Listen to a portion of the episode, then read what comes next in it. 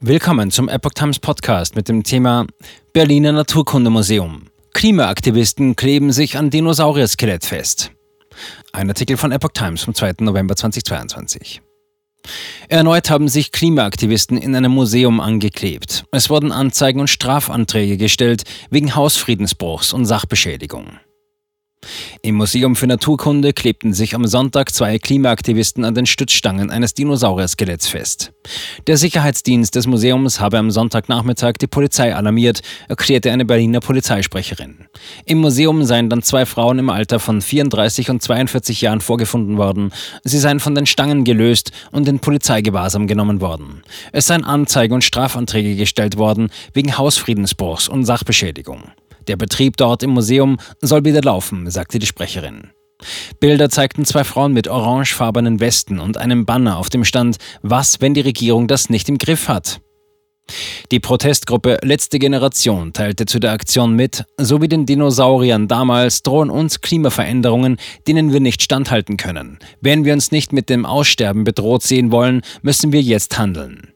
Am Sonntagnachmittag wurde die Berliner Polizei auch zu einer weiteren Störaktion in einem Berliner Museum gerufen.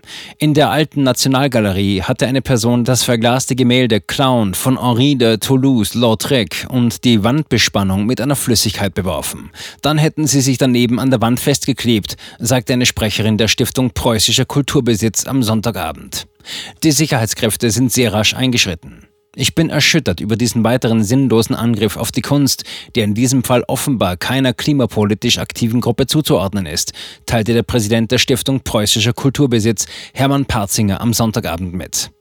Nach jetzigem Kenntnisstand ist das Werk in der alten Nationalgalerie, das heute attackiert wurde, glücklicherweise nicht schwer beschädigt. Allerdings ist erheblicher Schaden im Ausstellungsraum entstanden. Farbe und Klebstoff müssen von der stoffbespannten Wand entfernt werden, sagte Parzinger. Klimaaktivisten behindern regelmäßig wichtige Straßen. In den vergangenen Wochen und Monaten hatten Klimaaktivisten immer wieder mit umstrittenen Aktionen für kontroverse Debatten gesorgt. So behinderten sie regelmäßig wichtige Straßen in Berlin, auch ein Museum in Potsdam wurde angegriffen. Doch nicht nur in Deutschland sind die Klimaaktivisten aktiv. Am Donnerstag wurden in Den Haag drei von ihnen nach einer Attacke auf das Gemälde Das Mädchen mit dem Perlenohrgehänge von Johannes Wermeer festgenommen. Vor einer Woche hatten Aktivisten im Potsdamer Museum Barberini eine Flüssigkeit auf das mit Schutzglas versehene Gemälde Getreideschober von Claude Monet geschüttet. Die Gruppe Letzte Generation bekannte sich damals zu der Tat und sprach von einer Attacke mit Kartoffelbrei. Mitte Oktober drangen Klimaaktivisten zweier Gruppen erneut in ein Regierungsgebäude ein. Dieses Mal fand der Protest im Bundesfinanzministerium statt. Dort solle man endlich über einen Schuldenschnitt für arme Staaten beraten, so die Forderung damals. Zudem forderte man ein Gespräch mit Lindner. Rund 370 Aktionen zählt allein die Klimagruppe Letzte Generation seit Jahresbeginn.